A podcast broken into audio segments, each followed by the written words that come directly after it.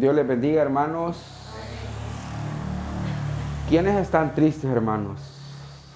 Porque yo no oí muchos cantar ahora.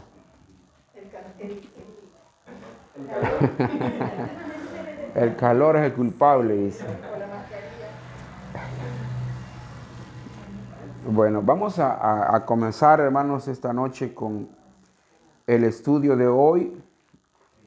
Para ello le invito de que abra la carta del apóstol Pablo a los Efesios.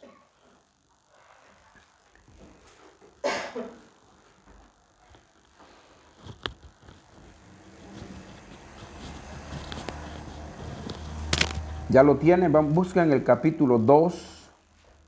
Solamente vamos a, leer tres versículos.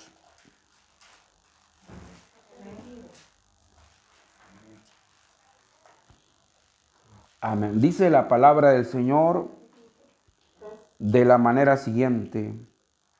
Porque por gracia sois salvos por medio de la fe. Y esto no de vosotros, pues es don de Dios. No por obras, para que nadie se gloríe, porque somos hechura suya, creados en Cristo Jesús para buenas obras, las cuales Dios preparó de antemano para que anduviésemos en ellas. Amén. Vamos a orar, Señor y Padre que estás en los cielos. Te damos gracias, Señor, en esta tarde por tu misericordia.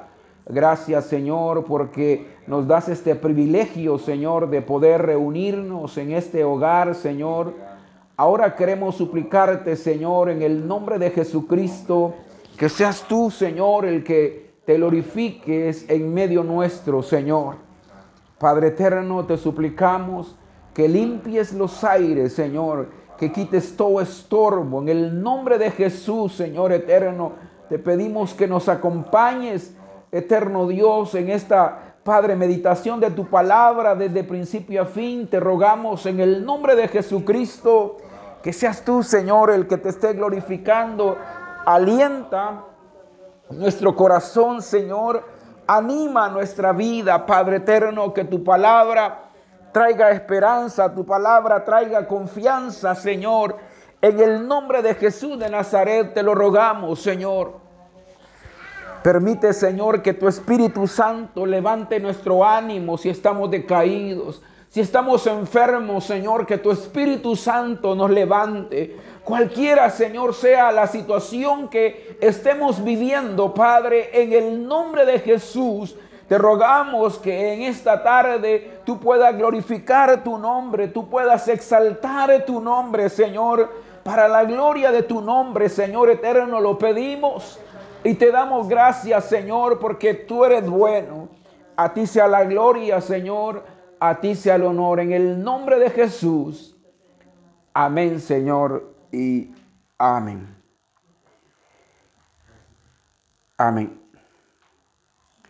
El tema de hoy, por gracia somos salvos. Lo voy a repetir por si no me oyeron. Por gracia somos salvos. La salvación se recibe por la gracia de Dios, sin las obras. El pasaje que hoy hemos leído contiene una gran enseñanza acerca de la salvación. Es interesante ver el avance que la iglesia va teniendo a medida va pasando el tiempo. Porque si nosotros este, leemos por ejemplo, el libro los Hechos, nos vamos a, dar cuenta que al principio la iglesia creía de que había que cumplir la ley aparte de creer en Jesús. Pero en el pasaje que hoy nosotros leemos, hay una enseñanza eh, que han pasado quizás un par de años que está bien resumida y eso sucede cuando la palabra de Dios se sigue compartiendo y la iglesia logra entender esta verdad. Hoy vamos a, tratar nosotros de, sacar la enseñanza didáctica que se encuentra acá para nuestro provecho y Dios quiera que todos nosotros estemos atentos y agarremos la palabra de Dios para nosotros, porque realmente eh, eh, más de lo que aquí vamos a escuchar ya no se puede explicar mejor, ya no se puede este, buscar ideas más prácticas. Aquí vamos a encontrar la misma bondad de Dios a favor de los seres humanos. El primer punto, todo es por gracia. Como le dije, el tema que aquí se encierra es ese, la salvación.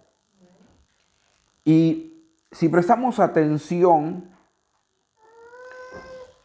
el versículo 8 dice, por gracia, porque por gracia sois salvos por medio de la fe lo que está diciendo la palabra acá es que el ser humano no hace nada para ser salvo. Eh, para, para, que logremos entenderlos, el versículo 2, el versículo 1 empieza diciendo que Él nos dio vida a nosotros cuando nosotros estábamos muertos en nuestros delitos y pecados. Esa era la condición en la que cada uno de nosotros nos encontramos. Es la condición en la que el mundo se encuentra. En esa condición, espiritualmente hablando, el ser humano no puede hacer nada por sí mismo. De tal manera que aquí en la palabra nos dice, porque por gracia soy salvos por medio de la fe, por gracia. ¿Qué es gracia? Es un regalo, es un obsequio que, que se nos da. Bien, dirá alguien, está bien que nos den un regalo, pero lo demás lo vamos a hacer nosotros. Sin embargo, aquí dice que la salvación es por gracia pero añade por medio de la fe. Y a pesar de que el, mensaje es sencillo, porque si se recuerdan cuando hablamos acerca de los corintios, Pablo mencionó de que el mensaje que él propuso a los corintios fue un mensaje sencillo y que los corintios decían de que esa era una locura, pero realmente e, esa locura que Pablo predicaba es lo que estamos diciendo hoy acá, que la salvación es por gracia, por medio de la fe. Si esto es sencillo, para esto es sencillo, esto es fácil de entender, ¿cuál es el problema de que el ser humano no lo comprenda? Es porque el ser humano quiere siempre lograr las cosas por medio de su esfuerzo. Y en la lógica del hombre, y cuando le digo hombre me refiero a todos los seres humanos, en la lógica del hombre, ellos lo que quieren es hacer una parte, porque el hombre en su orgullo, el hombre en su orgullo no acepta de que no tenga que hacer nada para ser salvos. La salvación es el resultado de Jesucristo, de que Jesucristo haya muerto en la cruz del Calvario. Nosotros somos receptores de ese sacrificio. Pero fíjense, somos receptores, recibimos ese sacrificio de Jesús. O sea, el sacrificio de Cristo permite que nosotros tengamos la salvación. Pero el hombre no quiere porque dice, ¿cómo es posible de que no hagamos nada? Algo a querer, ha, de querer Dios a cambio para, para darnos la salvación.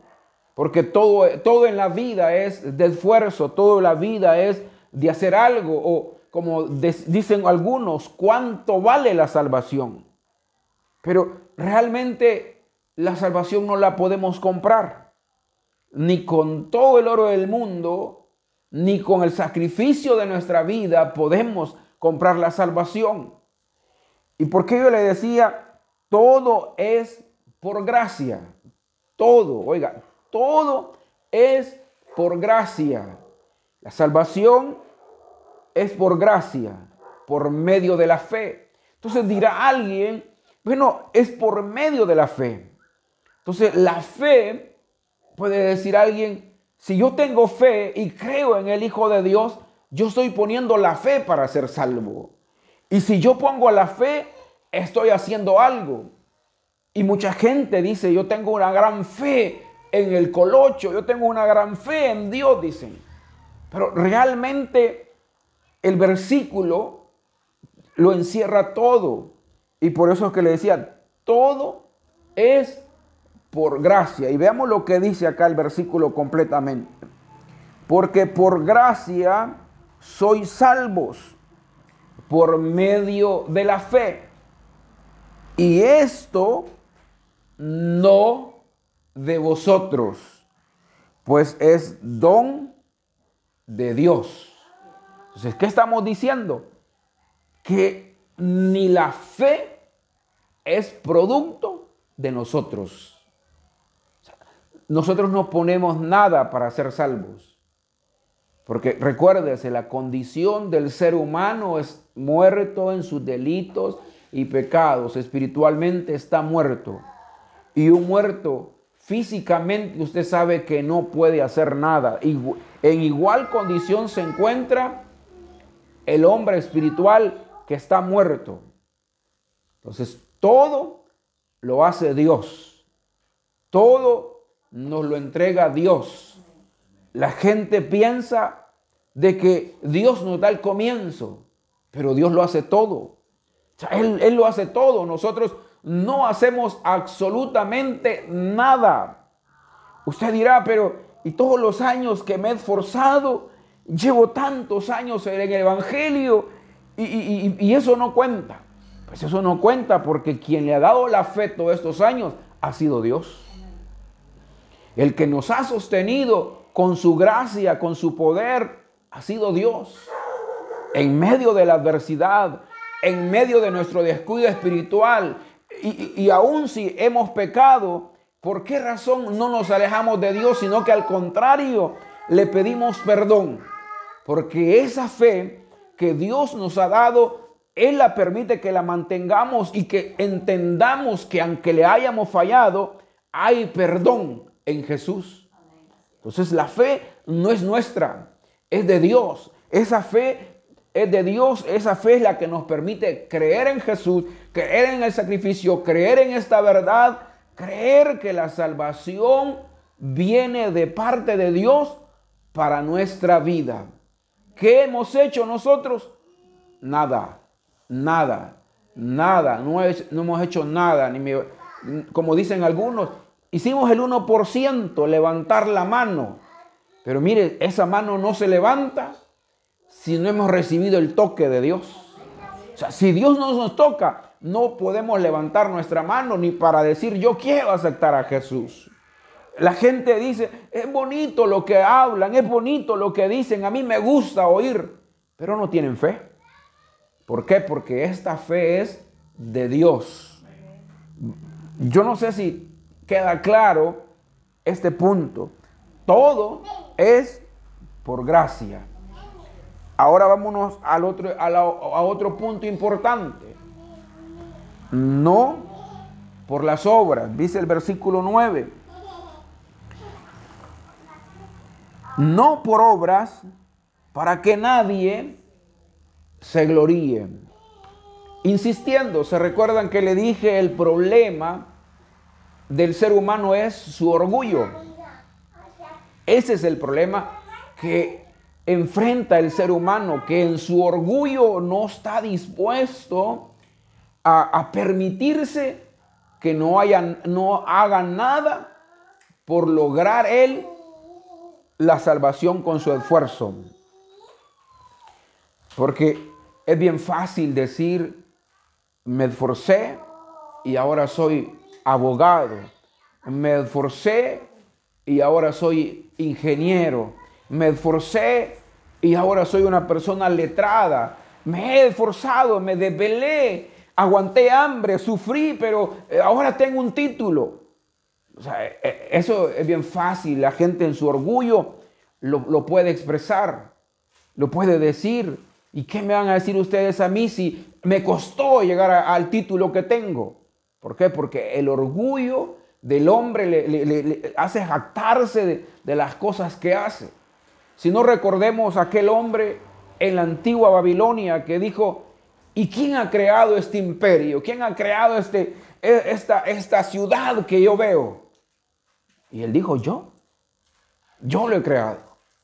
Porque el orgullo al hombre le impide doblegar, doblegar su servicio y entender, fíjese, y entender que hay que glorificar a Dios. Yo no sé si usted ha oído tanto que alaban a Dios ustedes, dicen. Tanto que le cantan a Jesús, dicen. ¿Y por qué no? Si Él es el que nos ha salvado. Nosotros no hemos hecho nada. Entonces, pero hay personas que dicen, no, si la salvación se obtiene, haciendo obras. Y por eso se empeñan en hacer obras. Y usted conoce las diferentes religiones donde le, invitan a las personas a hacer las buenas obras, que haga esto, haga lo otro, para que ganemos puntos delante de Dios. Y de esa manera vamos a ver si, si llegamos al cielo. O sea, yo no sé si nosotros somos de, ese pensamiento de que cuando estemos allá en el cielo, vamos a saber si somos salvos o no somos salvos. Va a depender de lo que nosotros hayamos hecho en esta tierra. Si yo hice muchas obras, Dios las va a valorar y eso va a permitir de que yo esté en el cielo. Pero lo que está diciendo este versículo no por obras, no por obras. La salvación no es por obras, no es por lo que usted, no es por lo que yo haga, es por lo que Jesús hizo en la cruz del Calvario. O sea, todo, todo, todo se lo merecemos a Él. Todo, todo, se, perdón, se lo debemos a Él. A Él es que le debemos todo lo que nosotros tenemos hoy en día es por el sacrificio de Cristo en la cruz del Calvario. Nuestras obras no cuentan. Ninguna obra que nosotros hagamos vale tanto ante los ojos de Dios. La palabra dice que las obras de los seres humanos son como trapos de inmundicia delante de Dios.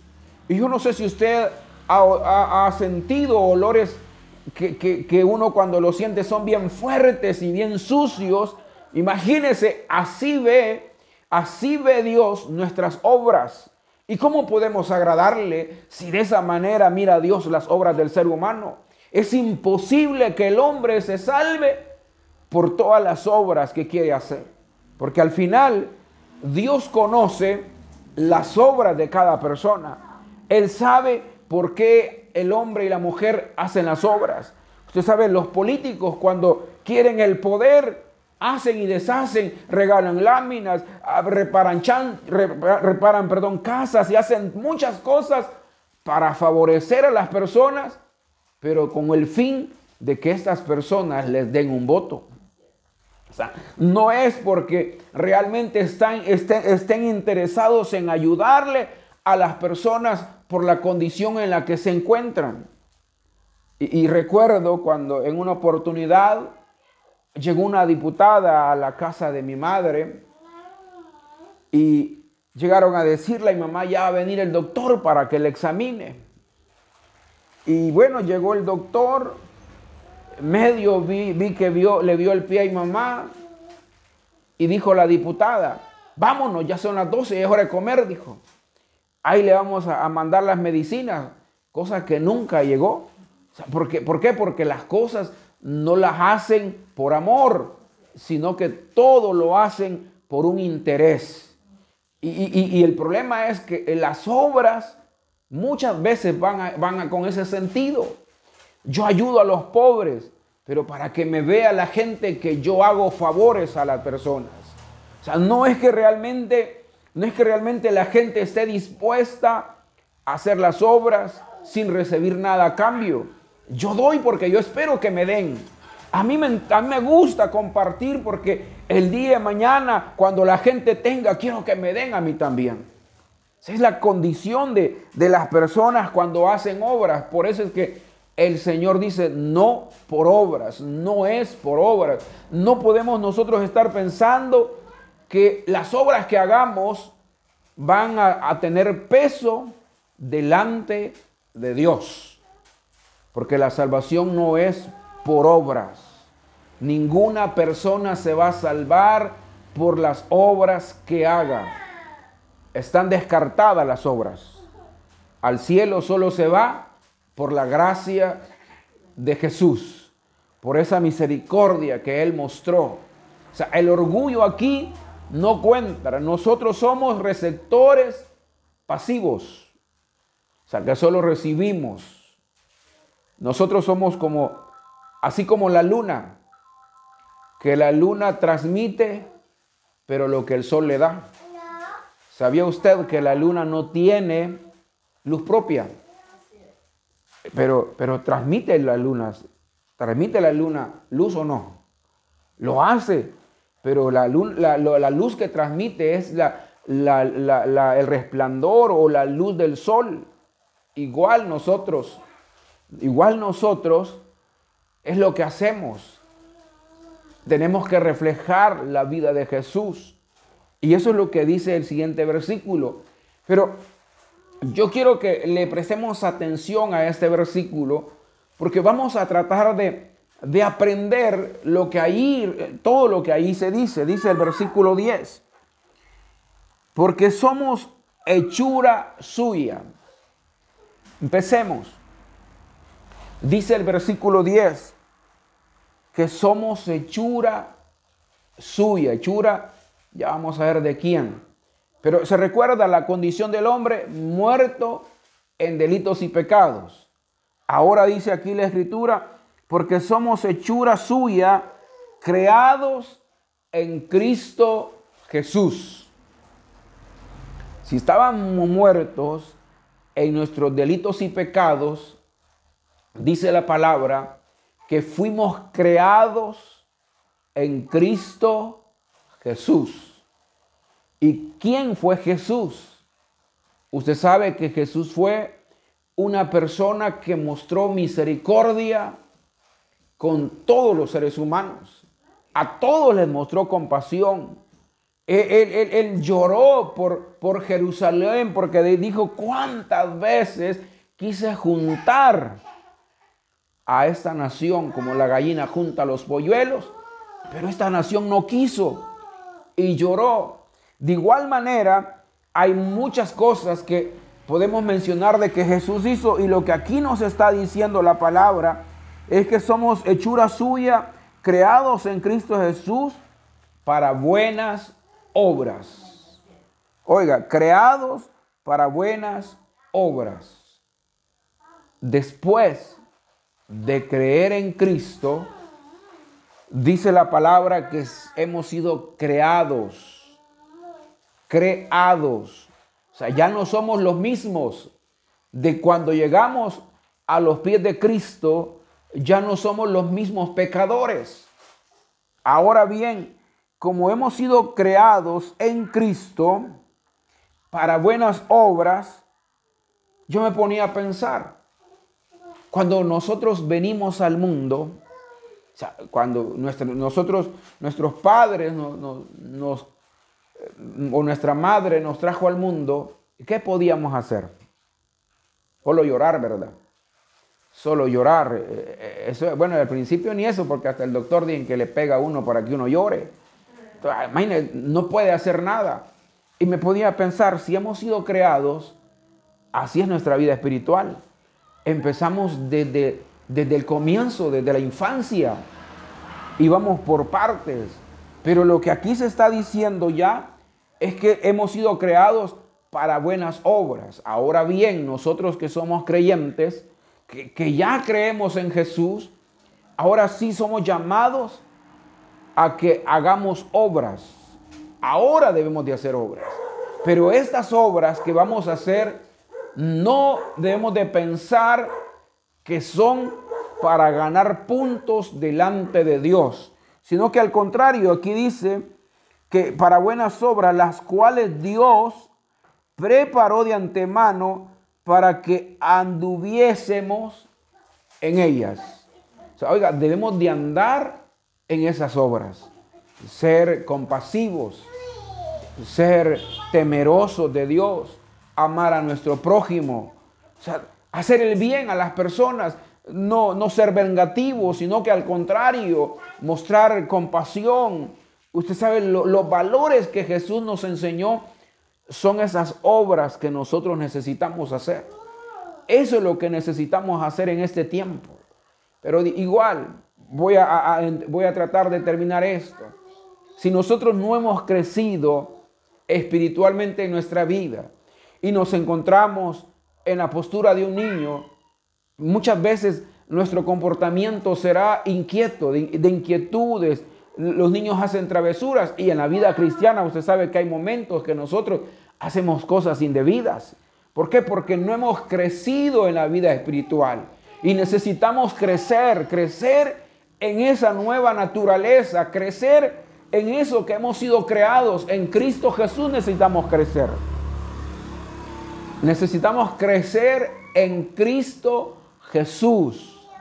Como dijo Juan el Bautista, es necesario que Él crezca y yo mengüe. O sea, necesitamos nosotros ir desapareciendo y que sea Jesús el que vean las personas en nosotros, mostrando las obras, la compasión de Cristo. La gente van a ver a Cristo y no a nosotros, porque ese es lo que el llamado de la palabra a nosotros es ese que que reflejemos a Jesús, que si somos creados, ahora ya no pensemos que la, antigua naturaleza está en nosotros, a pesar de que está, ya no gobierna ella, necesitamos crecer en Cristo Jesús. Pablo que dijo, ya no vivo yo, mas Cristo vive en mí. Eso es lo que necesitamos nosotros, llegar a esa altura para que podamos nosotros hacer las obras para las que fuimos creados, porque aquí dice, para que andemos en ellas. O sea, para que andemos en las obras que Dios dispuso para nosotros. Ese es el plan de Dios. Nos salva gratuitamente, no por las obras de la ley, pero sí somos llamados a hacer obras, estas obras que Dios estipuló para nosotros para que andemos en ellas. La salvación no se puede adquirir. No hay nada que el hombre pueda hacer para recibirla. Todo se recibe por fe, por la fe en el Hijo de Dios. Esa fe que un día nosotros recibimos de parte de Dios para creer en el Hijo de Dios. Si tenemos fe, podemos creer al mensaje de la palabra que hoy hemos oído. Si no tenemos fe, seguiremos viviendo en nuestra condición. Que Dios nos ayude para ser entendidos a la palabra y apliquemos esta verdad, estemos seguros de lo que Dios ha hecho y vivamos para la gloria de Dios. Cierre sus ojos, vamos a orar. Señor y Padre que estás en los cielos, te damos gracias, Señor, por tu amor. Gracias, Señor, por tu misericordia. Porque tú eres bueno, Señor, gracias. A ti sea el honor, Señor. A ti sea la gloria. Muchas gracias, Señor eterno, por esta palabra que hoy hablas a nuestras vidas, Señor. En el nombre de Jesucristo, Señor eterno, bendecimos tu nombre, te damos gloria, te damos alabanza, Señor, porque, Señor eterno, no hemos hecho nada y tu misericordia, Señor, nos ha redimido. Tu misericordia, Señor eterno, nos ha alcanzado. Ahora, Señor, estamos contentos, estamos gozosos, Señor, por lo que has hecho en nuestra vida. Porque no es por nuestras obras, no es por lo que nosotros hagamos, Señor, sino es por tu misericordia. Bendito sea, Señor, Bendito sea tu nombre, bendito sea tu nombre, Señor. Gracias, gracias, Señor. Gracias en esta noche, muchas gracias en el nombre de Jesús. Gracias, Cristo. Gracias, Cristo. Gracias, Cristo.